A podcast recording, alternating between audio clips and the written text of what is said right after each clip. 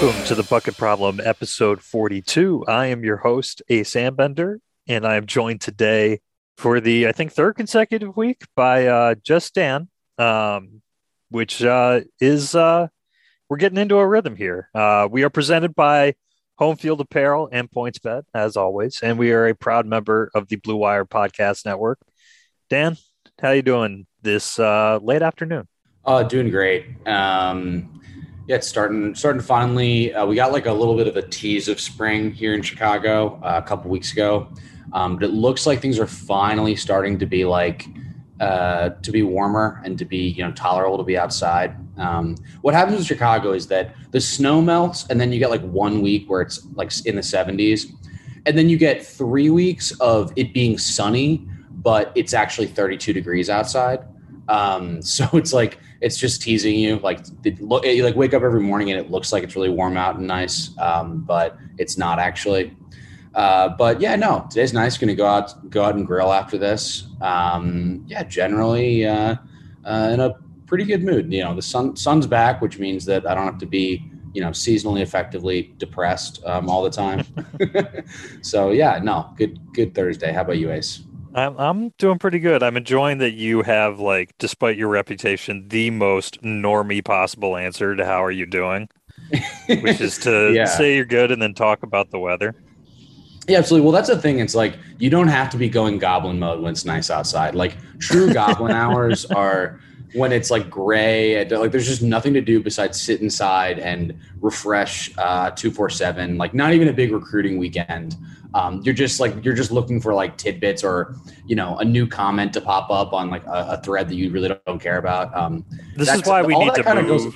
we need to move National Signing Day back to February because that was the perfect month for just like you know what I am going to be on the message boards all day because they, right. I, I, have been stuck inside for three months. Yeah. Whereas now it's like, oh, it's Christmas and recruiting. What the hell? Like, I can't do this. Right. Yeah, exactly. It's, it's, you can't, it, it does feel like, it does feel way worse to be like refreshing 247 on a, like, a major holiday when you're with your family. you're sitting um, there on your grandma's couch, like I'm really sorry. Yeah, right. So I'm sorry. I'm, I'm, reading. I'm reading about a, uh, a high three star that uh, that is considering Michigan and uh, and NC State. It's like what? Like you? so you haven't seen your grandparents in a year, Dan. you, have, you you can't do this. Uh, but we can, and sometimes we do because we're freaks. Um. Let's get into big moods. I'm going to start with mine because Dan's has a lot more to do with the actual uh, substance of the today's podcast, um, which is going to be going through his uh, quarterback rankings in the Big Ten. Um, Dan put together a wonderful, colorful spreadsheet full of really hor- horrific numbers for uh, the Big Ten quarterbacks. Uh, it's it, you're going to hear some terrifying things as we go through this. Um, so I'll start with my big mood it's um let's see uh 18 and a half points in 30 minutes per game while shooting 55% on twos 36% on threes and 95% on the line. Averaged 25 and a half points five and a half assists and only three turnovers of the final 25 games of the season. That's via a feature by kevin o'connor of the ringer. Um, this man has scored 30 points in his playoff debut and followed it up with 29 points. He plays his third game tonight late. Uh, we are recording on Thursday. That's relevant. Um, so far in the playoffs, he is shooting 10 for 17 from three with 11 assists. And uh, this person is Jordan Poole. And folks, let me tell you, I was incredibly fucking right about Jordan Poole. Holy shit. Don't doubt me ever. I just like, I can rest forever on this one thing, I think. I'm, and I might do it. I might stop making predictions about basketball. I might stop making predictions about anything. I might quit sports. I might I might just I might be done because uh, if you don't remember, Jordan Poole took just a tremendous amount of shit from Michigan fans uh, when he decided to go pro. And even though there were some pretty darn good reasons why he felt limited at Michigan, like having to share a backcourt with Xavier Simpson, who could not play off the ball, um, and you know very obvious projected NBA skills there for Jordan Poole. Uh, a lot of people said this man was destined for the G League or Estonia. Um, an actual comment I saw uh, when going back uh, to reminisce about this during the week as Jordan Poole has been uh, exploding in the playoffs. He was in the mix for most improved player uh, this year, and uh, that's awesome. And also, most importantly, um, I was right. I was incredibly right. And uh, please keep him in mind when reacting to any NBA draft decisions that may occur this week. That seems Yeah. uh, that seems important to get out there as well. Yeah, I would say like uh, you know your Jordan Poole prediction and your big minute Brandon John prediction. Um, those would be like I think twin crowning accomplishments of your uh, prediction career. I think those equally equally uh, good predictions that uh, were yeah no I mean you got to hand it to Ace. You really know your stuff. Um, Uh, you are you you have a good memory, my friend. You you yeah, no, I, I definitely didn't fully buy into the big minute Brandon Johns either. Um, I, I'm not still I had a lot of people on stock. that one. Yeah, That's- I had a lot of people on that one. Um, he's now, uh, you know, maybe it'll happen with VCU.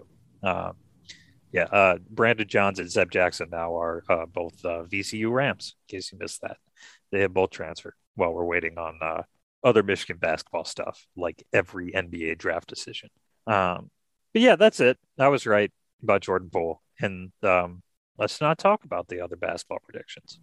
Unless Yeah, you want Jordan to discuss Poole like having- Caris LeVert, which was like this is this is going too back too early for Dan to even remember. So, um, Yeah, I mean, I would say I would say Jordan Poole definitely one of the uh, the you know the second best young guard in the uh, in the NBA playoffs right now behind Tyrese Maxey, uh, obviously. But uh, uh, yeah, absolutely. No, it's third. right, of course. Behind, yeah, right. I think a solid third behind Tyrese Maxey and Jordan Poole. Um, but anyway, uh, yeah, no, it's, it's it's good to see Jordan Poole ball out, especially good to see him like uh, take the spotlight away from um, from Draymond Green a little bit. Even though I know Draymond Green's not the spotlight of that team, but you got to and he's imagine been like, playing really well this year. But uh, yeah. Well, but does he shoot through? Like he doesn't. He doesn't do any of the cool stuff that I care about. Um, no, defense. Uh, yeah, Yeah. no, man, don't care. score thirty. Um, yeah, exactly. Try try shooting a three and being cool, Draymond Green. Um, yeah. So my big mood is uh, that uh, being a quarterback is hard, um, and I found out. I, I, I, this is just like in a you know uh, an empirical statement based on all the evidence I have available to me. Um, it's you know we talk about these. We, we have a lot of fun throughout the season. Um, at least once a podcast, we talk about how bad uh, quarterbacks in the Big Ten are, and it's true. And honestly, I try not to do it so much because I feel like it's pretty played out to like make fun of quarterbacking in the Big Ten. Um, but it is like like new stats are constantly popping up that make me genuinely like shocked and and, and horrified by how bad some of some of the quarterback play in this conference is. Um, but the fact is, it's not that much better around the country um, when you you know you start to really look at it. Uh, there's really not a lot of good quarterbacks in the country, not a lot of good college quarterbacks. And these are like, you know, there's 132 teams, give or take. So these are like ostensibly close to, these are like in the top 200 quarterbacks in the country, you know, uh, that, that aren't professional. And then of those guys, there's like 10 that are good. and of those guys, like maybe two end up being good at the NFL. And um, I just want to say because like I feel like we're going to say some mean things about some quarterbacks coming up here, which you know they deserve. They should be better. Um, but but you know like uh, it, it's it's a really hard job, and I think that it's it goes underappreciated. Just like what a short supply um, elite quarterbacks truly are in. Uh, I mean, like you know, any like I just said, any given year in college football, there's like five bona fide elite quarterbacks, and you can you know you can ride an elite quarterback all the way to a national title, even if you're the rest of your program isn't necessarily elite. You know, just look at Clemson, look at Florida State with uh, with Jameis Winston, um, look at LSU with Joe Burrow. Like it's the most important position in, in uh, college in, in football, and it is uh, at an absolute premium. It's it's really just yeah, it can't be under it cannot be um, overstated how uh, how few of them there are that are actually good at being a quarterback. Um, and I think that you know the rest of this podcast is going to do a really good job illustrating uh, how just how bad the really like the median quarterback play is in the Big Ten in the, and in the country, honestly. yeah, I mean, this is something where um, I've long maintained that like it's hard to provide either as a fan like proper context for the sport you're watching, or if you're an analyst, um, the same. Uh, if you're not watching the professional version of that sport, and it would not surprise you at all if you're an NFL fan uh, to learn that the median college quarterback play is bad because even at the absolute highest level of football, there are I don't know about a dozen good quarterbacks in a in a given year out of 32 teams. Like uh and and some of the guys that don't make it like Baker Mayfield, tremendous college quarterback, number 1 overall pick. Um currently getting chased out of Cleveland. Like uh it's uh it's a rough world out there for a quarterback. It, it, I mean, it, it's it's tough to figure this stuff out. It's tough to project, and um, yeah, we uh, we're going to apologize in advance for some of the things that we say, and then say them anyway, uh, because uh, we're here to keep you entertained too, and also some of these numbers. Jesus Christ, like I, I, don't, I don't know what to say about like uh, I don't know Ryan Hilinski's passing down success rate. oh, we're going to talk about Ryan Hilinski for sure. Um, yeah, I mean, and that's why I, I kind of said like, look, I'm I would say like if, if you if you put a gun to my head right now, I'd be in favor of uh, JJ starting most of the year. Um, I think he will end up starting most of the year just based on the trajectory of things, but. I'm not going to like play that game right now. We got plenty of time to talk about it, and we'll probably talk about it a little bit upcoming here. But oh yeah, um, but in defense of Cade McNamara, like, do I think Cade McNamara is particularly good at anything besides like not throwing interceptions and and you know keeping the offense on schedule? No. Um, do I think he's like a particularly good quarterback?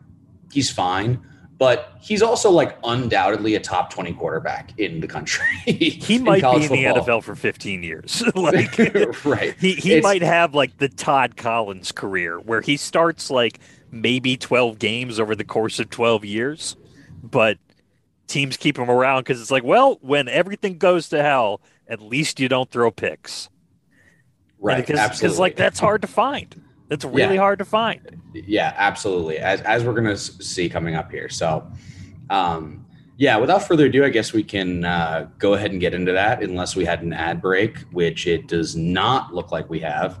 Um, definitely read the the notes beforehand. Oh yeah. Um, Ace, I'll, I'll I'll leave it up to you here. Do you want to go top to bottom or bottom to top? I I think we should go bottom to top on this. So you think so bottom to top, last okay. to first. Um, and we will explain. Uh, we are going to discuss uh, the uh, Mendoza line equivalent. Uh, if you are unfamiliar with the Mendoza line uh, in baseball, there was uh, a player whose last name was Mendoza, whose first name I am forgetting right now, who routinely hit somewhere in the range of 200 every season. Um, and so 200 became known as the Mendoza line. And it is worth noting that is not like average. That's bad. Um, so we have, uh, I'm not going to give it away yet, our equivalent of the the Mendoza line for Big Ten quarterbacks, and it's where we're going to take our ad break, Dan. Just you know, so you just so you know. yeah, uh, no, I'll yep. put that away now.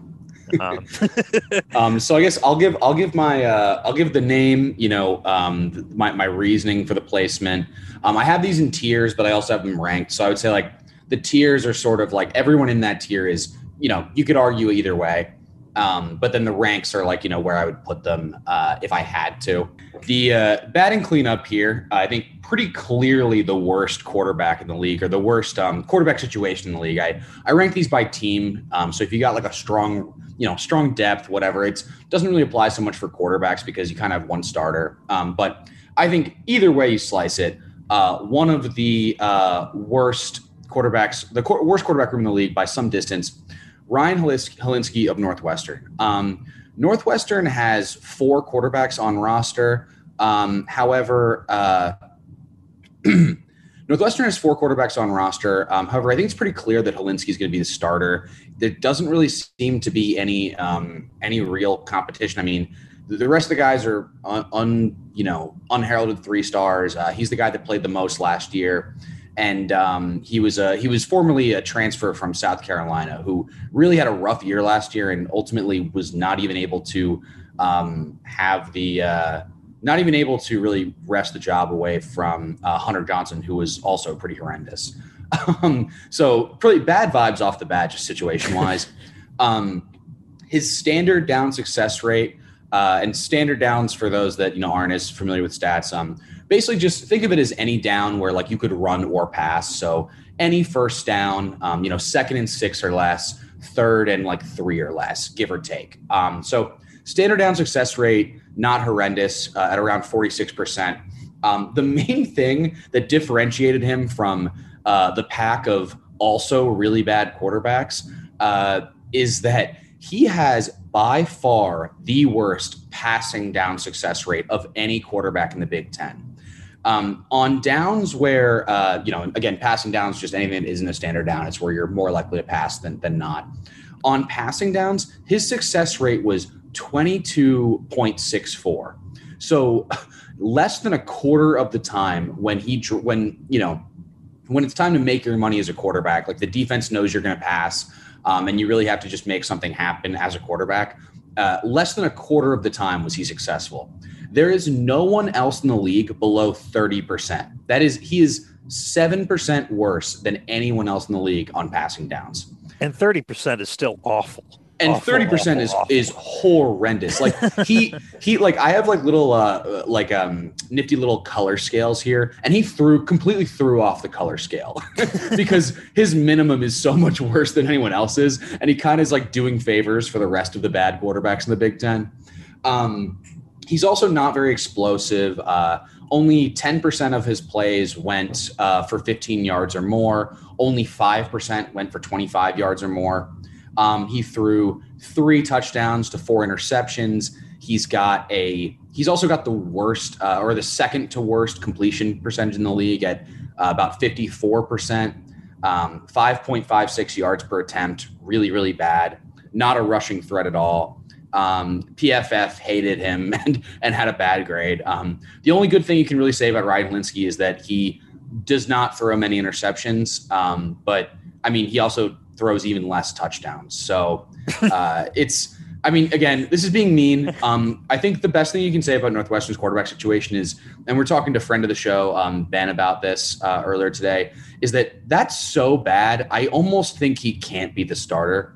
Like that's the yeah. level where that's it's the level so far where, below replacement level that you have to right. imagine it's like even there's got to be star, like somebody with a live-ish arm on Northwestern's campus should yeah. be able to produce a little bit better than this at least. Right. Yeah. I mean, like I these are horrendous numbers, and I'm going with him as the starter because, like, even if there were maybe just like a high three star, a high three star on this roster, I would say like, okay, like they've got some depth here. They really don't have anyone else. Um, if Hunter touted. Johnson was still on the roster, yeah, absolutely. Hunter Johnson had infinitely better stats than this, and those were bad stats. Let me be clear. Um, so um, anyway, uh, so that, that's that's like dead last of the bullet. Like I think you know the rest of his stats besides passing down um, success rate are like only bad. They're not horrendous, but the passing down success rate is just so bad. And like I weight that one a little bit heavier than others because uh, you're you, that's like really where you're making your money as a quarterback, and mm-hmm. um, he's not making his money. um, so, uh, Ace, any thoughts on Ryan Hilinski that, that I didn't go over there? No, I, th- I think we've covered him pretty well. I think we've uh, talked enough about Ryan Hilinski for this podcast, probably. Yeah, we, we have um, chased off many listeners at this point, but uh, congrats to everyone who stuck around for Jack Tuttle. Um, good lord, this is bleak. Uh, also, Hilinski in a tier or Northwestern in a tier of their own in deadline. Yes, yes, yes. They that is tier 10. Um, I didn't even feel comfortable putting anyone else in that tier. Like that's just really, really bad. It's a um, situation. so also in a tier of their own, um, Indiana, uh, how, how the mighty have fallen here. I think we, we had them close to the top with Michael Penix last year. Um, I'm going with Jack Tuttle here. And this is actually an interesting one um, that I, I'd be curious to see what happens because Indiana does have Connor Bazelak, who was a transfer from Missouri uh, coming in. And Connor Bazelak put up some good numbers. Um, uh, Missouri, and you would kind of, I think that their offense coordinator is also from Missouri. So, like, would make sense that he would come and be one year starter. But apparently, like the heavy, heavy buzz out of Bloomington is that it's going to be Jack Tuttle, and Bazelak is just like not like he's not even really competing for the starting spot right now. That's a little perplexing to me, but I'm going to trust. Uh, I have a lot of Indiana friend, friends on Twitter, and they were pretty. Um, they were pretty sure like. Do. I'm like, I'm like, are you sure? And they're like, yeah, no, it's going to be Tuttle. I'm like, okie doke. Um, so, so we're talking about Jack All Tuttle. Right. yeah. Um, so, I mean, oh, go ahead, Ace. elevated interception rate uh, terrible on standard downs and mediocre on passing downs. Um, almost no explosive plays at all. Uh, yeah, two two percent of his uh, of his passes went for more than twenty five yards, and he's not a running threat. Yep. Uh, so also, the the worst completion percentage in the league at fifty one point seven two percent. Um, PFF, he got the lowest PFF grade of anyone in the league um, by by some distance. So um, really, you know, you can make an argument for Jack Tuttle to be the one to be in a tier of his own at the bottom, or in maybe in the Northwestern tier. Um, but I think that one of the positives that I'm, I'm gonna I'm gonna put a positive spin on every uh, group here. I'm gonna put a positive spin on this because the thing about it is that um, a Indiana has uh, is actually tied for the most blue chip quarterbacks on their roster. Um, they what? have they have three four star quarterbacks on their roster currently. How um, did anybody let that happen? yep, yeah. Jack Tuttle, Connor Bazelak, and um, I think McCulley. I forget if it's like Donovan, maybe uh, might be his name. Um, it, all four stars. So they've got a lot of talent here. And the thing about all that talent is that um, all of them sucked last year under uh, like every quarterback that played major minutes for uh, Northwestern or for Indiana last year really, really sucked. And that makes me think that like maybe the offense was just really bad. You know, like and when, they, and when, they did, you know, uh, fired the hell out of Nick Sheridan this offseason because that offense was, uh, yeah, really bad. Uh, I mean, I think that was an objectively terrible offense. Yeah, and so when you have something like that where all three quarterbacks are horrendous that played, and you know they ostensibly have some talent. Maybe it's an offense thing, but even then, even if this was like a really, really horrendous offense, these numbers would be bad enough to say like, okay, this is this is a bad quarterback. Um, so anyway, Jack Tut- that's Jack Tuttle. Um, that's Indiana. Um, moving up to another tier. This is another uh, tier with just one team in it. Uh, Tommy DeVito of Illinois. Um, Tommy DeVito is a Syracuse transfer who uh, lost the job at Syracuse, um, which is bad vibes all around. Yeah, doesn't seem like there's going to be much of a competition here uh, for uh, you know who's going to be the actual starter. Um, he had replacing the legendary Brandon Peters. right, absolutely. And Art, uh, oh wait, no, Art Sitkowski's still on campus, um, but I can't imagine that he will be the starter. Um, he uh, he really had like a really limited sample size last year. I think he either got hurt or he just lost the job. Um, he had a decent PFF grade, which is probably one of the better things about him. He's also a pretty good runner, um, but like just as a passer, bad standard down success rate, bad passing down success rate, throws a lot of interceptions. Um, had a lot of explosive plays actually, but kind of like a sample size thing. Yeah, looks um, like he had five yes, exactly. Five out of 52, which is good for the best rate in the, in the, in the conference. yes. But, uh, you know, take that with a grain of salt. Yeah. Um, and, uh, you know, uh, one touchdown to two interceptions, uh, 7.46 yards per attempt. So, like, he's got some decent stats in here, and he's got a good PFF grade, which makes him makes me think like, all right, maybe you know you can you can get something out of this, and uh, as and at the very least, he's a he's a pretty um, a pretty capable runner. So like, look, we've seen bad Big Ten teams with like pretty bad quarterbacks that are just kind of like tough and can run the ball, and you can win a couple games that way. Um, so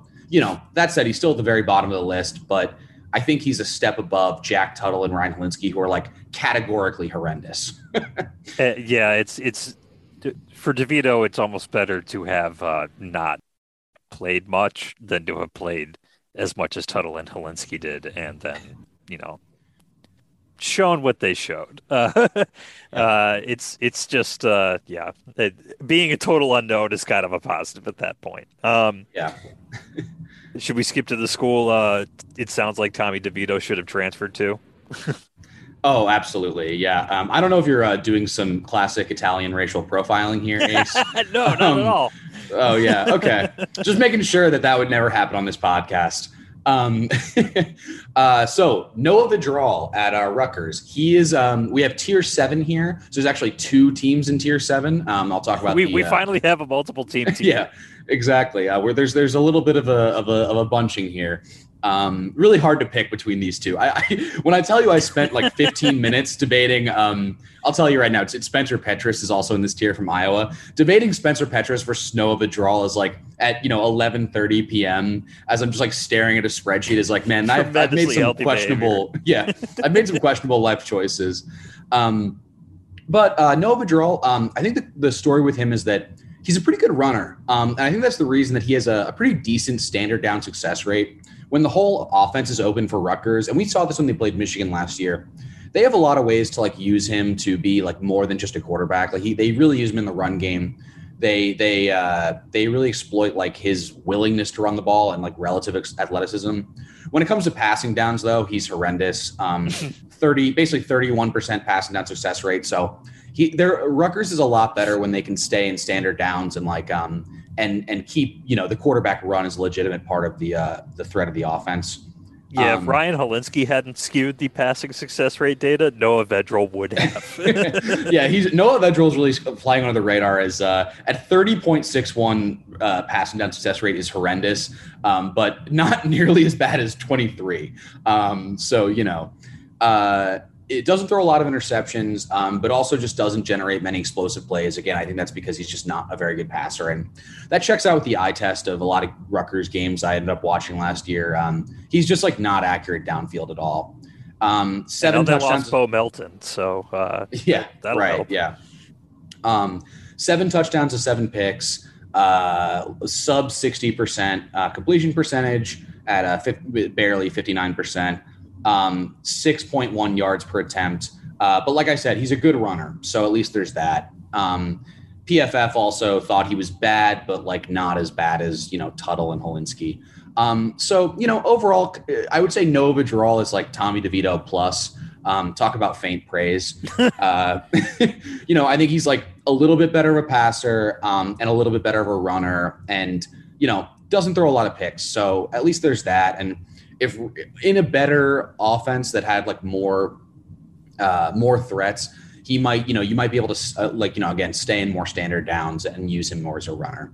Um, but yeah, any any thoughts on Noah Vedral, Ace? no, we've already had too many thoughts on Noah Vedral. yeah, absolutely. Um, so we will go up to uh, the player that really um, had uh, that that that generated the idea for this episode to talk about the Mendoza line in Big Ten quarterbacking. Uh, Spencer Petras at Iowa. Um, Michigan fans got a pretty. Uh, he's in the same tier as Noah Vedral, um, but I would say if I had to pick, I'd rank him higher. Um, he, uh, you know, Michigan fans got a pretty up close and personal look at him. Um, would say I would if you came away impl- impressed, that's a you problem. Um, he's limited, and his He's- he's accuracy limited. is also limited.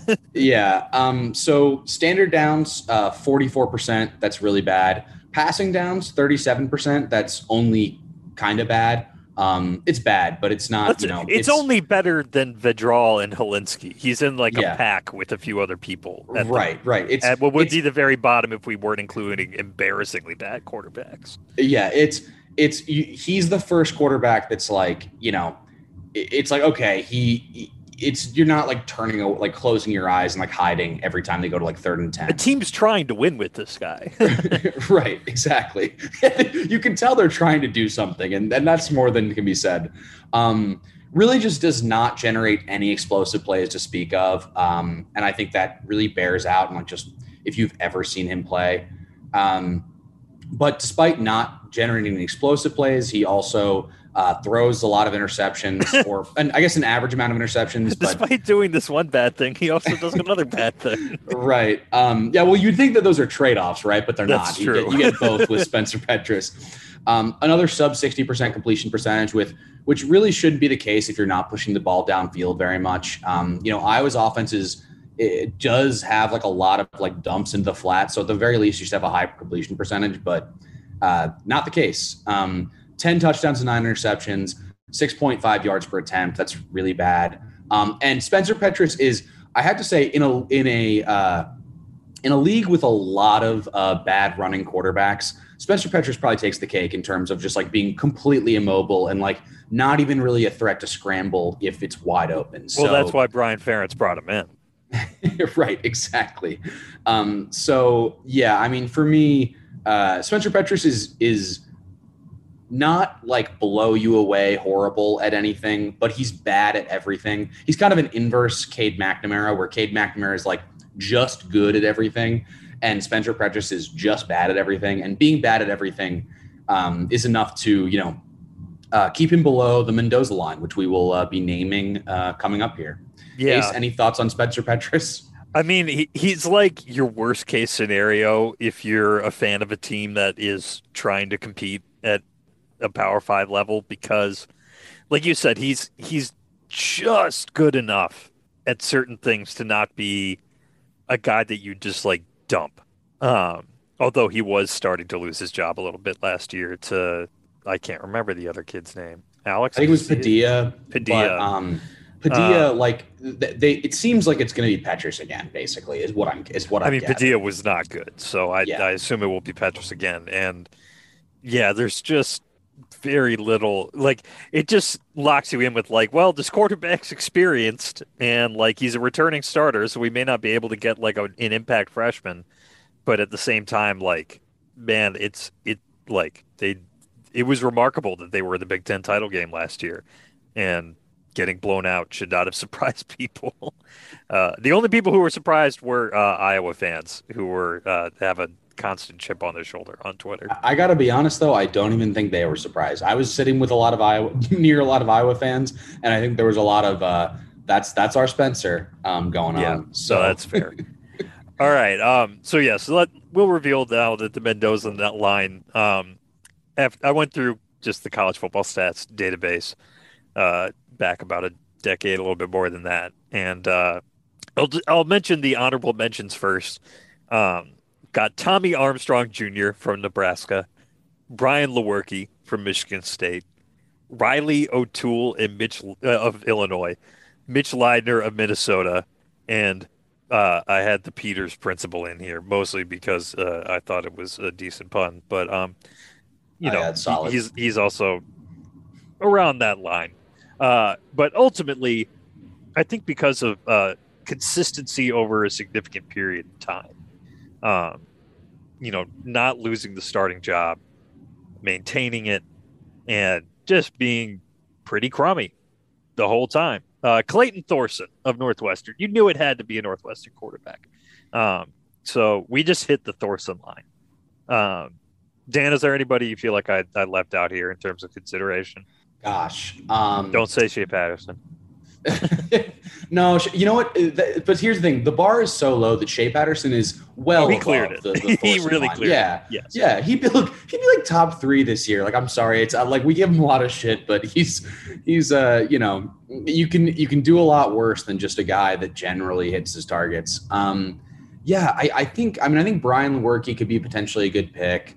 Um, I'm trying to think of guys that just were that are that have been totally average the last couple of years. Um, I mean, I'm I, the, the, the mind immediately goes to like Iowa quarterbacks, but that's not really true. Like they're usually pretty bad.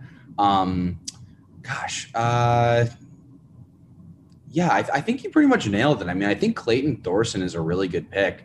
Um, I think uh, I, I'm, I'm really trying. I'm really racking my brain to try to think of someone else, but it is simply the thing is other guys like cycle through. Like I've gone like I have the advantage of just going through and staring at college football stats, but like I almost threw Richard Lagow on there.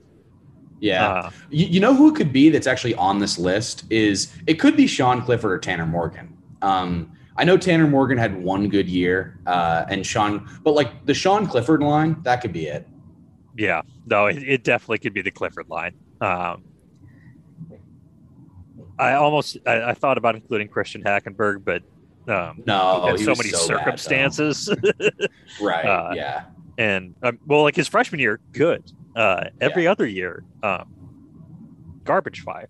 Uh, so that that that was suboptimal. Um, so yeah, we've hit the Clayton Thorson line. We've also hit our ad break. Um, we are brought to you, as always, by Homefield Apparel. Use the promo code BucketProb for 15% off your first order from homefieldapparel.com. We have moved into week two of refresh season, um, part of five weeks of new apparel for existing home field schools. They'll get up to 21 uh, different schools by the end of this uh, full refresh. Uh, so far this week, Maryland, Virginia Tech, and Air Force, uh, which was a new school launch, um, have all dropped. Alabama is coming up probably on the uh, day you're listening to this, uh, Friday the 22nd. And then on April 24th, um, it says here thick six charity shirt with Mike Golic Jr. I'm assuming the Mike Golic Jr. part is a typo, Dan, because that has to be something related to you. Um, but yeah, absolutely. We're, we look, we're, we're, we're working out many business deals. Um, we're, we're, I've got a lot of offers on the table um, for a lot of different sponsorships. So uh, I think it came down to either me or Mike Golic as uh, being, you know, uh, the, the head man for this campaign it, this is a Disney conspiracy. We'll we'll talk to Connor. oh, we're talking. Yeah, uh, the, the premium pod episode next uh, this week is going to be all about the Disney conspiracy, um, folks. We're talking. uh, might have to cut this out. no, no, no. We're we're keeping it in. Uh, there is also um, some big news. Uh, hint, hint. Uh, dropping uh, today, probably April twenty second, Friday. Um, uh, if you listen to the way I presented that, you uh, might pick up on uh, what home field is trying about to put down here. Uh, so uh, yeah, um, and if you uh, didn't, then maybe uh, check either Homefield Apparel's Twitter or homefieldapparel.com uh, and see what is uh, what is coming up next. Uh, we are also brought to you by PointsBet. Download the PointsBet app and use the promo code BucketProb to get 100% of your deposit matched up to $1,000 in the form of free bets. To get that bonus, you must use the promo code BucketProb. That is Bucket P R O B, all one word. Please gamble responsibly, set limits, avoid chasing losses. Never bet when you can't afford to lose. Take breaks when you need it, and use the self exclusion feature to stop yourself from betting.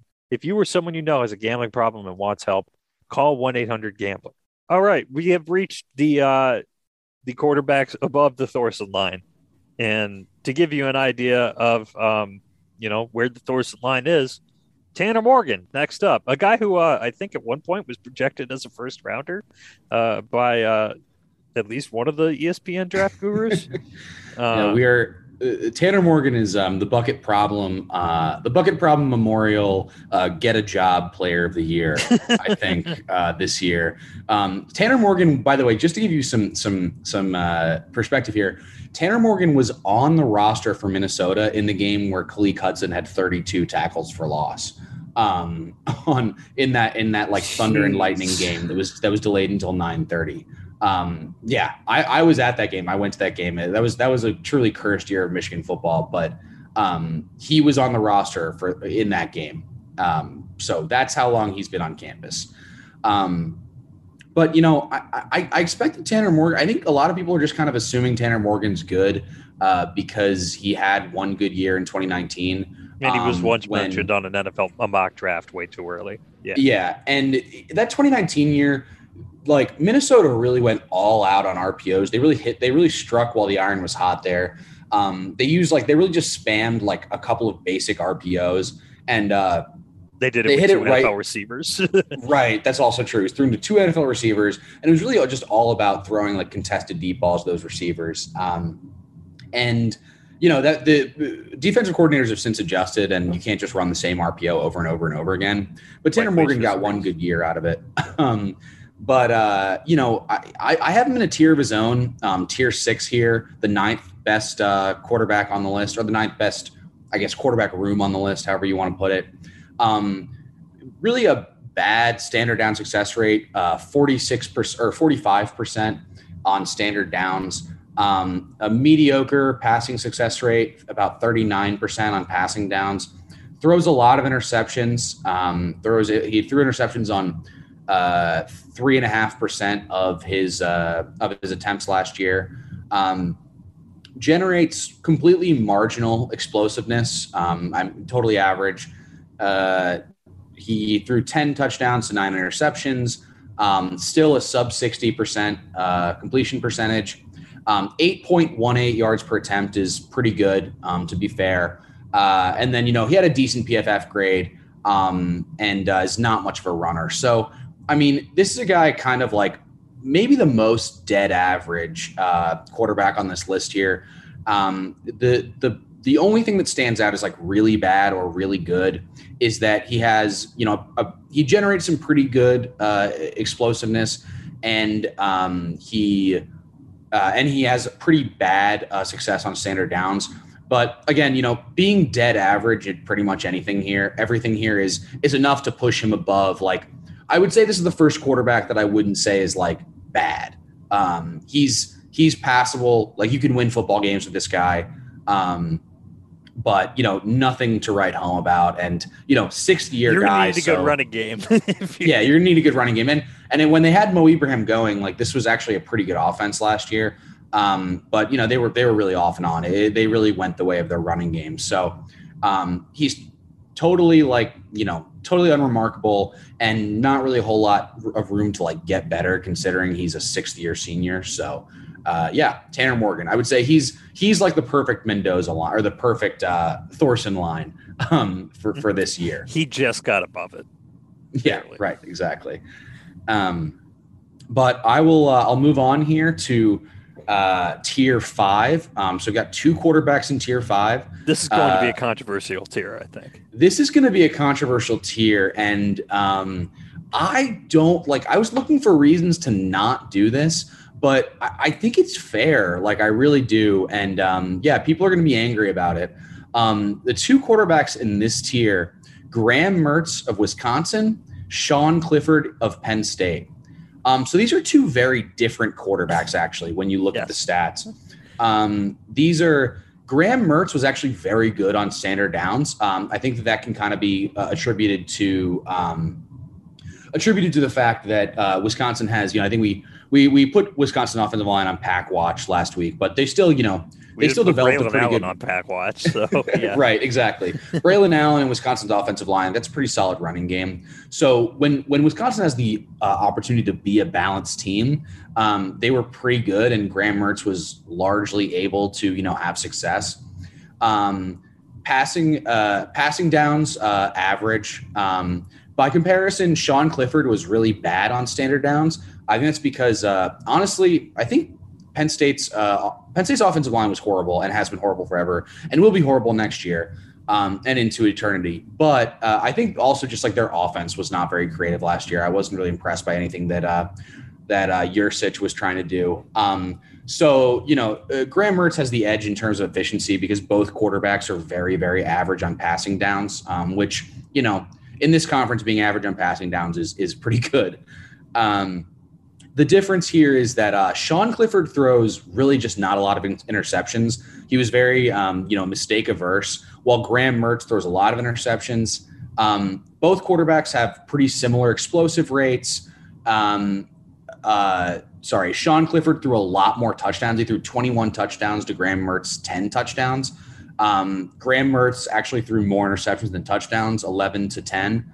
Um, and uh, Sean Clifford had 21 touchdowns to eight interceptions. So, you know, uh, and also Sean Clifford threw for more yards per attempt, 7.26 to uh, 6.9. Um, nice. Uh, actually, not nice. This, those are both bad numbers. um, but, you know, I think like really everything here does lean Sean Clifford, besides one specific thing, which is standard down success rate. Um, Sean Clifford's at 44% and Graham Mertz is at 55%. That's a huge gap when you think about it. That's like 10%. You know, if you think that there are like 20 plays the quarterback runs, that means that uh, uh, Graham Mertz is successful on two more of those plays every game uh, than, Sean, than Sean Clifford is. Um, so despite the fact that Sean Clifford has like better overall stats across the board and throws less picks, throws more touchdowns, um, he's just not a very efficient quarterback. And I think like I if I had to pick, I'm also kind of projecting the fact that Graham Mertz was a super like super heavy blue chip or super heavily recruited blue chip. Um, and is playing in an offense that's going to protect him well and have a really strong running game. So I think the efficiency, like blowing away Sean Clifford in efficiency, and also kind of like projecting a little bit towards you know his ceiling is. I'm not saying that Graham Mertz is going to be good, but I think I would take Graham. I would take Graham Mertz like on an edge here. Um, and I would put them both in the same tier because I think that, you know, they're very different quarterbacks, but it, I think like on the balance, it all kind of evens out. Um, Ace, do you, do you disagree with me there? Uh, I mean, I think it, they're in such different situations that it's hard to compare them in terms of Sean Clifford has asked to do so much more because Penn State does not have a running game beyond him, really. Um, he was actually their most effective runner a lot of the time. Um, so I'd probably have Clifford above Mertz, but I would also say that Mertz is more likely to have an above average season. Um, I think we've seen Sean Clifford's ceiling at this point. So I can see it going either way. I also think it's hilarious that Tanner Morgan is in a tier below Graham Mertz. Uh, if any Minnesota fans were listening, uh, they have probably turned off the podcast, but I enjoyed it. Um, well, look, I mean, here's the thing Graham Mertz is the first quarterback on this entire list that we've talked about so far that's legitimately good at something, and that's being efficient on standard downs. And that's important. That's like a big piece of being a good quarterback is keeping the offense on schedule. And yeah, I mean, it's, it's, I don't know. I, I, I agree with you though, Ace. I mean, I think you could make an argument for Clifford because he is a good runner. That's another thing that, you know, is, is probably could give him an edge. Um, and I, I agree. Like it's it's hard to really evaluate quarterbacks in a vacuum, right? Like if we're talking about who's the most, like if you put Sean Clifford on Wisconsin, yeah, maybe he's the better quarterback, but that's not what it is, right? Like we can only evaluate the the, the situation these quarterbacks are in, mm-hmm. and you know, uh, yeah, Sean Clifford drew the short straw on having, um, you know, apparently I think they haven't had an offensive line coach in Penn at in State College for like you know ten years, so um, just tough luck for him. No, for real. I, I think it has been 10 years. Um, the next year is uh, by far your largest, a whole, uh, oh, well, it's three teams, but five quarterbacks.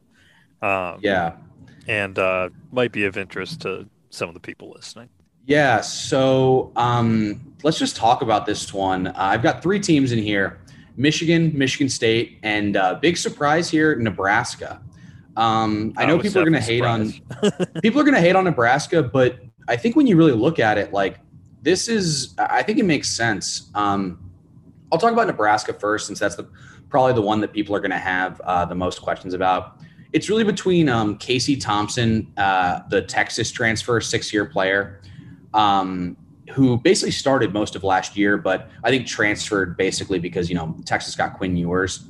Um, and Logan Smothers uh, from Nebraska, uh, who played um, a pretty limited sample size, but played well last year uh, in relief of Adrian Martinez.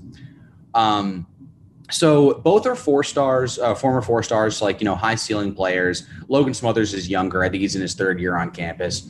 Um, Logan Smothers, uh, in very keep in mind, like very limited sample size last year uh, had a 63% um, standard down success rate and a 47% passing down success rate. Those are both really good. Um, he didn't generate a ton of explosive plays, uh, but he was really efficient. He had a 69.7% uh, completion percentage, so really an efficient player.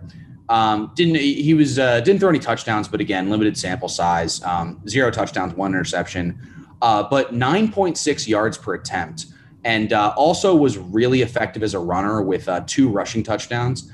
Um, so, you know, limited sample size, but like still kind of a young player. He's only in his third year on campus. And, you know, like that's, I, I think that that's fair to say that that's like encouraging, certainly, and, uh, you know, high upside. Um, and then they also kind of have like a high floor candidate in Casey Thompson from Texas. So, you know, Texas playing pretty high level competition. Um, really just average success rates um, through a good amount of interceptions, uh, but generated a lot of explosive plays. Um, had a 63% completion percentage, 24 Excellent touchdowns. Touchdown rate. Yeah, 24 touchdowns to nine interceptions, and um, uh, threw for eight yards per attempt, and also was an effective runner. So, like, I think you know Nebraska really likes to use their quarterbacks in the run game. These are two guys that threw the ball pretty well um, and are effective runners. And you've got a kind of a high floor candidate in Casey Thompson and a uh, you know a high ceiling candidate in Logan Smothers. Um, so I mean, look like you know you, you look at what we've talked about uh, so far in terms of like the state of quarterback play in the league. I don't think you can really argue that Nebraska's got one of the best situations. I mean, they've got two what look like capable starters. Um, So, you know, Ace, given that you were so surprised that they were in the, the same tier as Michigan, Michigan State, any, any thoughts there? Yeah, I mean, I agree that they should probably be around this. Like, I, I think they have the best situation that we've talked about so far. Because um, Thompson is solid. Uh, Smothers I'm not entirely sure what to do with because, I mean, first of all, there's a limited sample. There's also the fact that he ran more times than he threw the ball last year. So he was used a, a little, little gimmicky um, when he was out there, and I'm not sure how that'll translate when he tries to be the full time quarterback. But with Thompson there, you've got a good floor. Um, and so, but I'll make a counter argument. I think there's another high ceiling quarterback that was used in a kind of a gimmicky way and might have inflated stats before because of it. And we'll talk fair. about that. One of them was a bit. five so, that's that's true. That's fair. But you know, he's a four star, so it's no no slouch. That's, but yeah, no, I, I, hear you. I hear what you're saying. Um, but I, I don't disagree with them being in the same tier. Uh, I do agree with how you have ranked them, uh, which is um, Nebraska last out of these three. yeah. The group. And I mean, I think that I was I was looking at this as like, okay, I I, I initially thought, you know, this is gonna be the Michigan Michigan State tier. I think they're really in a really similar spot.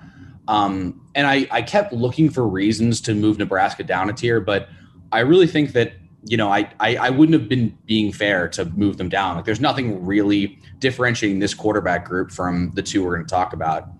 Um, but you know, that said, speaking of, uh, I'll move up one here.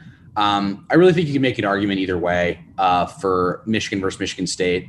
Um, I put Michigan State one spot below Michigan in the same exact tier. Um, I'll give my reasoning, but you know, you can just say that I'm being a, I'm being a homer and being biased because I am. Um, Payton Thorne, I think if you're comparing Payton Thorne and Cade McNamara, there's really no way that you could say that Payton Thorne isn't just kind of better across the board. Um, he uh, he had uh, they have almost identical success rates.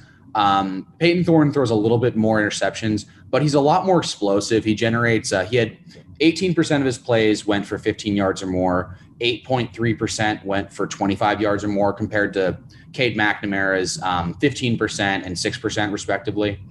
Um, he also threw, uh, he had a lower completion percentage um, at 60% compared to Cade McNamara's 64%, um, but he threw for 8.3 yards per attempt compared to McNamara's uh, 7.8. Um, he also threw for 27 touchdowns uh, compared to McNamara's 15. Um, and uh, I think a key here, like these are all pretty, almost pretty identical stats at this point. But um, he also is an effective runner, which Cade McNamara is very much not. Um, so I think if you're looking at like two almost identical quarterbacks and one of them's a good runner and one of them is like not a threat as a runner at all, I think you got to give it to Payton Thorne. Um, and I, I, think that like you know, given what I watched, like eye test wise, I think he struggled a lot when uh, when Kenneth Walker wasn't uh, wasn't being wasn't effective on the ground. But like you know, he still had he said really good numbers. He was efficient. Um, and I mean, you know, it's not like Cade McNamara didn't also benefit from a really good ground game in most games. So I, uh, yeah, I, I, I, think I would put Payton Thorne above um, Cade McNamara if it was just Cade McNamara. The reason I have, uh, you know, Michigan above Michigan State in terms of just a quarterback group as as a whole is that um, you know they've got JJ McCarthy and JJ McCarthy put up really good numbers in in uh, a you know limited sample size last year. Um, you know, uh, not not actually great standard down success, um, but really good on passing downs. Uh, threw a lot of interceptions, uh, given you know his how many passes he threw, but generated a ton of explosive plays. He had actually the the best explosive rates of anyone not named CJ Stroud. Um, he also uh, threw you know five five touchdowns and two interceptions. Um, not a great completion completion percentage, uh, just fifty seven percent, but eight point seven five yards per attempt. That's really good. And critically, he's actually the best. Like he was the best runner that I saw based on the stats. Um, and PFF also really loved him. Uh, he had the the best uh, PFF grade outside of the top three quarterbacks here. So, um, you know, that's in a limited sample size. So, you know, take it with a huge grain of salt. But it's it's reasonable to believe that like a freshman with those numbers and limited sample size, um, especially getting those plays mostly in uh, you know in like live snaps, like not garbage time, is, you know, like he's a five star. Like he's got legitimate NFL talent. He passes the eye test. It's it's reasonable to expect some progression and and you know a little bit more standard down efficiency and accuracy. And uh, I mean, I I don't think that it's enough to bump him up into like the top three or bump Michigan up into the top three here. But I do think like the fact that Michigan has a five star that was promising that's waiting in the wings and Michigan State doesn't, I think is enough for me to say like, okay, they're in the same tier, but I would put Michigan first. Um, yeah, uh, Michigan considering State, McNamara and Thorne were pretty comparable, um, right?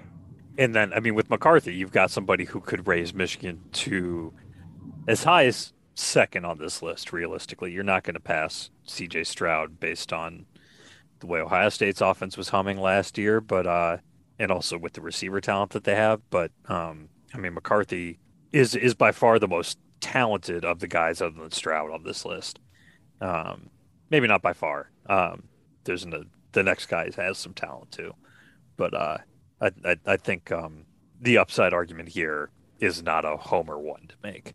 Yeah, I agree. And um, you know, Michigan State does have a blue chip quarterback coming in in uh, Katin Houser.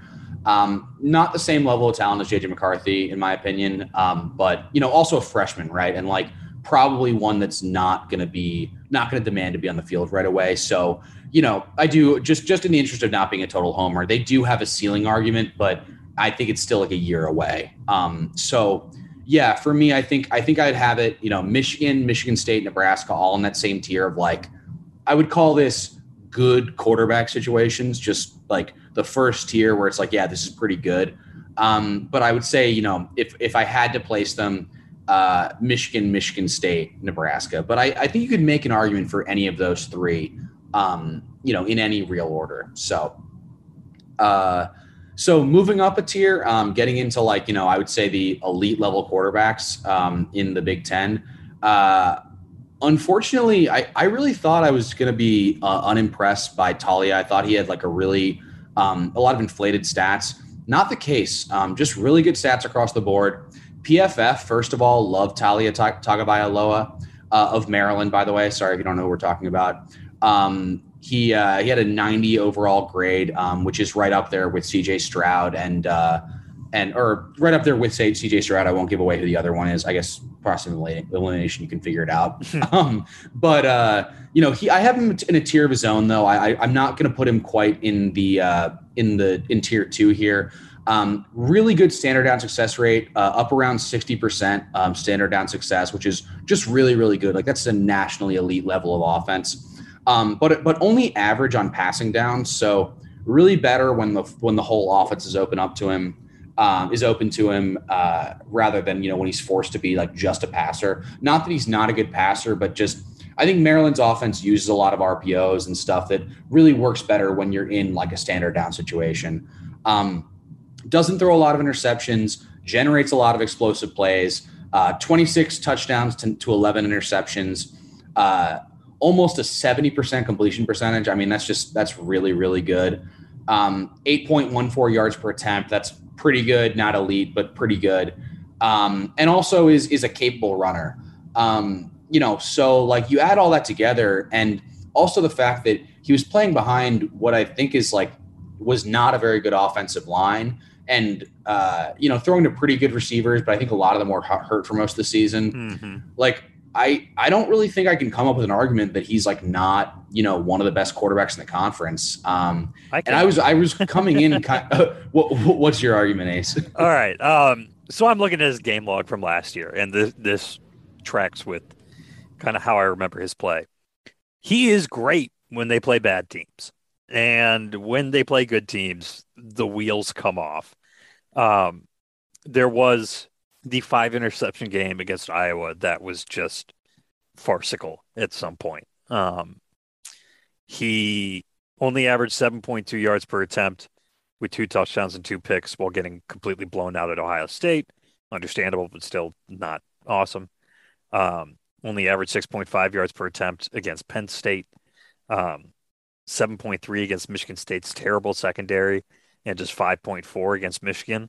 Um, and in that one, he didn't even have the uh, kind of artificially high yardage that he got because he threw the ball 474 times last year.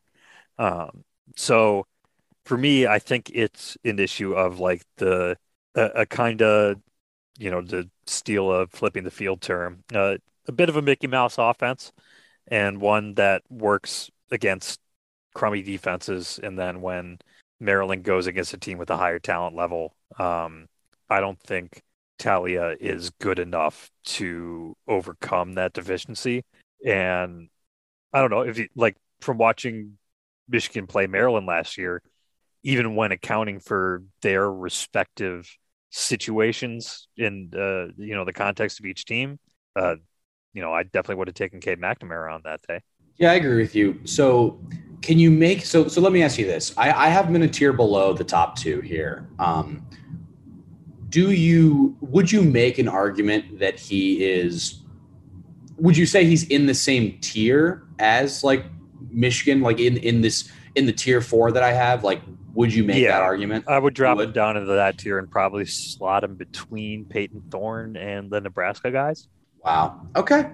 You know what? I'm just gonna say. I, see, here's the thing. I, I think that what you said is true. I think it's fair, but I think it's also fair to say that, like, I think it's fair to say that Payton Thorne certainly had his troubles against better defenses, um, and I think you know Cade. I wouldn't say that. I think he actually played better in like some of the the more important games against better teams. And But- he did not get to like rack up numbers against bad teams because Michigan. That's true. Yeah, he didn't get to run up the. He did not get to run up the score. Um, it- you know, that's that's not something Michigan really does, and I guess you could make the argument that Maryland does. Um, I guess I'm making. I I would disagree with you, um, but that's okay. That's why we have the podcast. Um, I I think that I think if you put him in a better situation, that you know he could be a better quarterback in those bigger games. But I also respect the opinion that you know. I'm, I'm that he doesn't have that dog in him, which I actually agree with. I I think I think uh, if we're going just by vibes, I think he doesn't have the body language of a true killer. Um, and That- and that's that why I was really brutal. Uh, Yeah. it was really bad. yeah. Um, so, also, I just think he's somebody who, like, um, if he didn't have that last name, uh, I think people would talk about him differently, and they'd more say that he's a, a system guy than a potential pro prospect. It's also not working out great for his brother right now. yeah, I was gonna say. I mean, like we're talking system. Is it is are the Tagovailoas a system family? I mean, the accusations might stick. I'd, uh, Yeah. put it that way. Charges are not being dropped. Um, okay, so we've got disagreement on. Tag- I, I still think the stats like uh, speak for themselves and put him in his own tier. Um, but you know, I'm willing to. I'm definitely willing to hear the argument that he doesn't have that dog in him, um, which is probably fair. Um, the next guy I think is one that you really can't make an argument against as being uh, in tier two. Mhm. Um, not not not in the same tier as CJ Stroud, but I think solidly the second best quarterback in the in the Big Ten. Um, that's Aidan O'Connell of Purdue. Um, Might so, have flown you know- under your personal radar. All of you, You know as listeners, not Dan. Right. Dan, very locked mine. in to Purdue. Oh yeah, absolutely. I look. No one knows more, folks. No one knows more about Purdue than me. Um, but I think I, I didn't really come into this thinking that he would be this high up. I thought people were kind of like you know, by but everything really checks out. Um, first of all, 91 PFF grade, which is elite. Um, I know that doesn't mean everything, but I think it you know it's at least an indicator. Um, 56% standard down success rate, 53% passing down success rate. Those are both like the best rates outside of any anyone besides uh, CJ Stroud. Um, doesn't throw a lot of interceptions, uh, generates some decent explosiveness, um, nothing crazy. Um, 28 touchdowns to 11 interceptions, uh, 71% completion percentage. So just like incredibly, incredibly efficient across the board. Um, 8.4 yards, uh, yards per attempt. Not really much of a runner, but just, I mean, this guy's incredibly efficient um, and he's reasonably explosive. And I think, like, yeah, Purdue had David Bell, but he also was injured for a lot of the time. And um, like one receiver does not a team make. Like I lock, I, I watched a lot of Purdue, and it's not like they were just spamming it to to, to David Bell like 100 percent of the time. They he threw he spread the ball around. I thought he operated the uh, offense well. Um, and yeah, I mean, I think Jeff Brohm like is does a good job of developing quarterbacks, and uh, I I I think like I don't I think Purdue had some good talent on their team last year, but I don't think it's enough to say like oh no like this is all phony. Um, I think that I think he's a legitimately good quarterback, and uh, yeah, he'd be he'd be my, in my number two slot here. Yeah, he also, uh, I would say he got significantly better as last year went on. He he got off to kind of a rough start, other than uh, getting to have his season debut at Connecticut, um, which, uh, yeah, playing UConn, as Michigan will find out this fall, is a great way to pad your stats. Um, but his last six games of the season were really solid, and uh, that included a um, 40 for 52, 386 yard, four touchdowns, zero perception, zero interception game against Ohio State, where Purdue um, really shouldn't have uh, had any business hanging 31 on them, but they did. Um, I really just wanted to bring that up, uh, but also, yeah, he was he was exceptional down the stretch. Um, I'm trying to do some math in my head, and I apologize for this, but it appears he had 19 touchdowns and only three interceptions over those last six games. Um, that's uh, that's pretty darn good. Pretty good. Pretty good. Yeah. Oh. Um, and uh, just just as a reason for like why he's above Taulia, I think a you know like Ace just kind of pointed out, like trending upward, right direction. Um, also much much better than Taulia on passing downs. Taulia was only 40, 42 percent efficient on passing downs. Um, where Aidan was 53%. And, you know, that's could, a huge Could difference. also argue had multiple good games against good teams. You know, right. That, yep. Throwing that in there. yeah, absolutely. Ace, uh, thank you. Don't let me forget about it. Um, yeah, no, I mean, look, did I, did I put together all these stats and, you know, just scrape all the data to just have you shit on my list? Um, I mean, it's, it's fine. Uh, it's, it's not a big deal at all. Dan got very Um, attached to the spreadsheet. After yeah, it's a good look. I thought this is it's a pretty. we got we got to put a picture. Can we can we make the spreadsheet the picture the, for for the episode um, instead of the uh, the bucket problem logo because people need to see how nice the spreadsheet is. uh, Um, uh, I'll work on it. uh, I'm just kidding. Uh, but so well, um, I'm glad. Uh, I think that's all the quarterbacks in the Big Ten. Yep. Um, Not I a think single other quarterback that I can Yeah. think of. Uh, but uh, yeah, no. So I hope uh, everyone had fun with the last uh, the last 13 teams because this is going to be no fun to talk about. Um, CJ Stroud, uh, although All Michigan right, beat great him, show, everybody. Goodbye. Yeah. uh, Michigan beat Ohio State. This is a little bit easier to talk about this year. Um, CJ Stroud is just like a nationally elite quarterback, and I think you know a lot of people say that um, anyone could succeed in that offense. I think that's like true to an extent. Like they did have a lot of like th- that that receiver group: Garrett Wilson, Chris Olave, and Jaxon Smith-Njigba. Um, I mean, that's just like that's unreal. But that said, um, like there's success, and then there's uh, throwing forward. Yeah, and then there's what CJ Stroud did. Like, I, I'm going to just go through these stats. So I have him alone at the top by a wide margin here. Um, 58% or almost 59% standard down success rate, uh, 58% passing down success rate. So Ludicrous. from standard for standard from standard down to passing down, he basically has the same success rate. Like it, it just doesn't matter. Like if you just to quantify what that means in the game, like think about how many times in the Michigan game we got Ohio State in third and long and CJ Stroud or like they, they were able to, to, you know, just get out of it. Like it just didn't matter. Um, he like you, you have to get Ohio State into third and long. And even then it's like, you know, you only have a 40% chance of booting them off the field. Um, doesn't throw any interceptions. He threw interceptions on 1.3% of his passes last year. That's the best in the, in the, uh, in the league.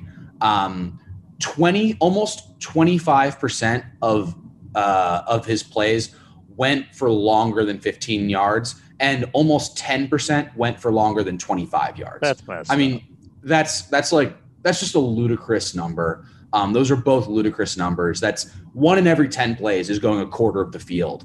Um, and one in every four is like a first down plus some. It's just ridiculous. Um, i mean it's it, you know, again, you could say the, the the receivers are great and that's awesome, but like you're you're talking about an elite level quarterback. You, no one no one puts up these numbers, you know, with uh, I mean, I'm sorry, mean- like Cade McNamara is not putting up these numbers even with those receivers. yeah, I, CJ Stroud threw a touchdown on a hair under 10% of his passes last year. Right. A yeah, it's it's crazy. Um so uh, his touchdown interception rate 7.3 touchdowns to, inter- to interceptions um, just to just to give you a context here the next best rate in the entire conference is 2.7 um, so i mean just like blowing away the competition here 72% completions 10 yards per attempt so literally averaging a first down that's uh, averaging a first down every time he throws the ball um, 44 touchdowns to six interceptions Um, but good news is he's not much of a runner. Oh, thank Um, goodness. so yeah, I mean, look, I, I it'll be interesting to see because I think their receiving group's not going to be quite as talented this year. Um, it would almost it almost has to be a downgrade, but you know, then again, it's Ohio State and they've recruited the receiver position incredibly well. Um, uh, you know, I mean, yeah, I don't know. Like it's it's just I, we're, we're you try to evaluate in a vacuum here, but like there's no world in which CJ Stroud's not the best quarterback in the Big Ten, um, and probably like you know a Heisman finalist this year. Um, but we beat him, so that's really all that matters. Yep.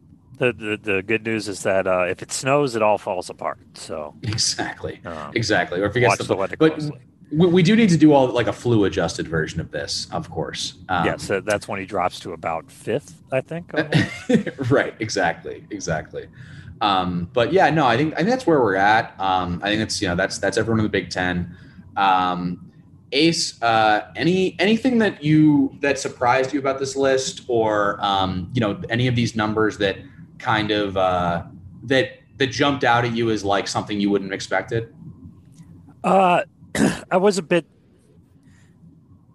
I wasn't shocked at the general like way things shake, shook out in terms of like the East having four of the top five quarterback rooms makes a lot of sense because it is the clearly superior division. Um, I it, going back and looking at Aidan O'Connell, especially seeing his game log and seeing how he improved over the course of the season, uh, jumped out to me.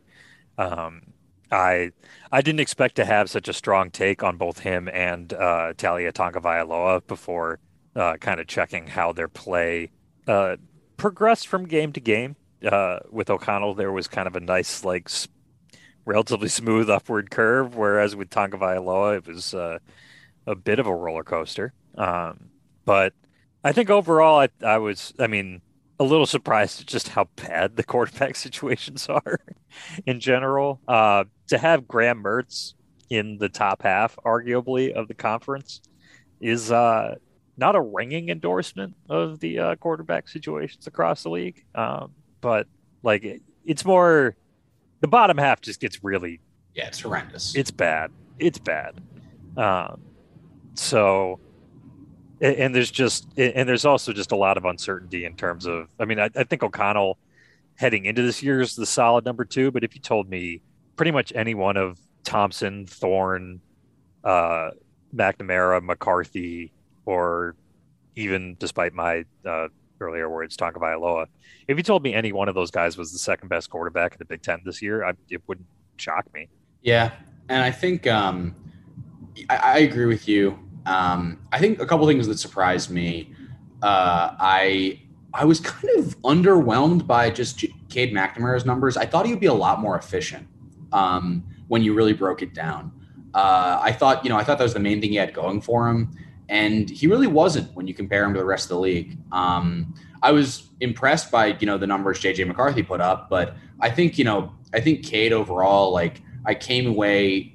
I don't know. Maybe maybe it's just like the intangibles. Like if he feels better as a quarterback then he comes out looking on the stat sheet. Um, You you want to hear a reason why his stats uh, are are rather limited? Um, uh, yeah. do, do you want to guess how many attempts he had in the fourth quarters of games last season? Oh, out, out of 327 total. So he had 327 uh, total passing attempts. I'm gonna guess he had like, what was it? Like 40 of them were in the fourth quarter. Exactly 40. Uh, Let's go! Wow, I did not look that up. Wow. um, exactly 40. Uh, he played in 14 games and actually uh, only attempted passes in 10 fourth quarters. Uh, there was even a third quarter where he did not attempt to pass. He only attempted 61 passes in the third quarter. Uh, he was over 100 in each of the first and second quarters. So um, this was somebody who Yeah, had guess- relatively limited work duty in the first halves of easy games, and then just you know he was done. Uh, his work was over. Uh, so Yeah, I, that, that that that does make sense. And I think it's like you know that's something we've just always talked about how like you Michigan does not like they- they'll run up the score, but they usually like to like keep the ball on the ground when they're up in the in the in the uh, third and fourth quarter. So that makes sense. I will say though, just like given like what a dominant ground game Michigan had for most of the year, you'd want. I, I'm I'm a little bit like disappointed in like the early like the early down success rates um, for Cade. I think yeah, that's no, fair. that's fair. Um, I was surprised that Payton Thorne came out looking so good. Watching him play, I really felt like he was going to be kind of explosive, but not very efficient on, you know, uh, when he was asked, asked to be a passer. Um, but came out looking pretty good across the board. Like, not a whole lot of bad things I can say about him. Um, obviously, Nebraska was a surprise, but again, like, I think Casey Thompson put up pretty good numbers at Texas.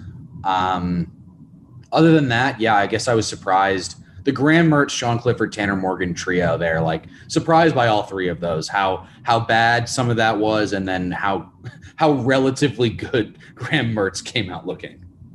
Yeah, I mean with Clifford, it's really like he's got a good touchdown rate and interception rate, and everything else doesn't look good at all. Um, but uh, yeah, that was that was an interesting way for it to shake out. Um, I think it was appropriate that. Uh, the the uh, Thorson line falling between Tanner Morgan and Spencer Petras feels spiritually correct heading into the season. That really is beautiful. uh, and yeah, and the fact that there are uh, five t- teams below the the Thorson line also feels about right uh, heading into this year. Yeah, um, really, the the the Spencer Petras, Noah Vedral, Tommy DeVito, Jack Tuttle, Ryan Hilinski, like that back end, that's really brutal. Um, there's just not a lot of good to see. Like in between all those guys, they have like three legitimately good statistics. yeah, I mean, you can separate Spencer Petras because he's on Iowa, and Iowa constructs football programs in a way that is disgusting, but also is kind of independent of quarterback play. Morally and aesthetically, yes. Yes. Uh, the the rest of those teams, I think you can just like pencil it, or not even like pen them in at the bottom of the standings this year, because with quarterback situations like that, um, also considering these are probably four of the five or six least talented teams in the conference, uh, there's just not a lot of hope there. There's yeah. not a lot of hope for, and that's what you run into like when you really try to um, just evaluate in a vacuum, you can't, right? Like football's a team game, you know? I mean, it's not like it's not like basketball where you can have a guy that's really efficient, but he's just on a crap team, and you can like chart like, okay, well he he's he's generating really good looks, and but the, the, his teammates just aren't putting him down, or like you know his three point percentage is only thirty five percent, but it's a lot off the dribble. Like no, it's like you kind of have to just take things with in in football like how they are and if a quarterback has a really awful offensive line and not good receivers, like, yeah, his stats are going to look bad. And you can grade it, I guess, but even his grades aren't going to come out good because you're not like, you're not going to be delivering pinpoint passes if you're getting sacked every other play. You know, it's just, it's it's really hard to evaluate football like position by position in a vacuum. So, you know, quarterback. I mean, Indiana's a great example in terms of, you know, Michael Penix was getting some fringe Heisman hype a couple years right. ago, and then that offensive line collapsed, and he was awful last year, downright yeah. awful, um, and benched, and I mean, just and that wasn't. I mean, that was part the offensive line, but then the offensive line collapsing and the skill positions collapsing around him also made it so that like he was a substantially worse player, and yeah. that's something that you can't I mean, you can sort of predict by looking at the surrounding talent, but it's hard to say like, oh, what would happen if C.J. Stroud was on Indiana? It's like, well, right. he, he could be good, or he could have a 40% standard down success rate because he has a helmet in his ribs uh, every play. Right. I mean, it's like, and, and look no further than like Devin Gardner. Like that's a, that's an all time guy that like I think one of the great what ifs of of Michigan football is like, what if Devin Gardner played under Jim Harbaugh, or like just what if Devin Gardner had like any competent coaching? Like we we all agree that he could have truly been great, and like we can all see that, and like, but that doesn't change the fact that by and 2014 playing he was, behind he was, bad offensive lines. right? Yeah. By 2014, he was just a bad quarterback because you lower to the level of you really do lower to the level of your team in football. I think at almost every position. You know, besides like you know, on defense is a little bit different to be fair, but offense definitely. It's like you kind of play and you, you win and lose as a team on offense. So um, that's that's a challenge of this, but you know, I think that I think this is a reasonable list. I think it matched up with the eye test for the most part. Um, besides Taulia Tagovailoa, who doesn't have that dog in him. Um, but other than that, I think that I think this is a fair list. You, you needed to put it that dog column in the spreadsheet. yeah, then, right. Then right. that would have changed the rankings a little bit. Yeah, it's just a one or a zero. yes. Um, JJ McCarthy one, Cade McNamara one, Taulia Tagovailoa zero. It's it's it's very straightforward, but it's very important. I would say Sean Clifford definitely has that dog in him. He's he's he's probably the worst quarterback on this list that has that dog in him. Absolutely. he like he may not be very good at throwing the ball, but somehow he just like oh, he's got that dog. Manages to produce in an offense that is like not very good. And, despite having a lot of talent. I don't get it, but like Sean, Sean Clifford, one of the most enigmatic players in college Yeah. football. Absolutely. Yeah, having uh, losing all of our subscribers by having a 30 minute conversation about whether or not Noah Vedral has that dog in him. Uh, yeah. Um, I think that's where we have to leave off at this That's point. that's that legally, yes. yeah, it, it is actually uh, against federal law to talk for about Big Ten quarterbacks for longer than 90 minutes, and we are we are right up on it at this point. So um, that's all we got this week. Uh, I didn't have my notes up. Follow at Bucket Problem on Twitter. Go to www.thebucketproblem.com and subscribe to the newsletter and the bonus podcast. Rate, review, and subscribe to this here free podcast. Use the promo code Bucket Problem on some new gear at homefieldapparel.com and use the promo code BucketProb on PointsBet. Thanks for listening and have a great week.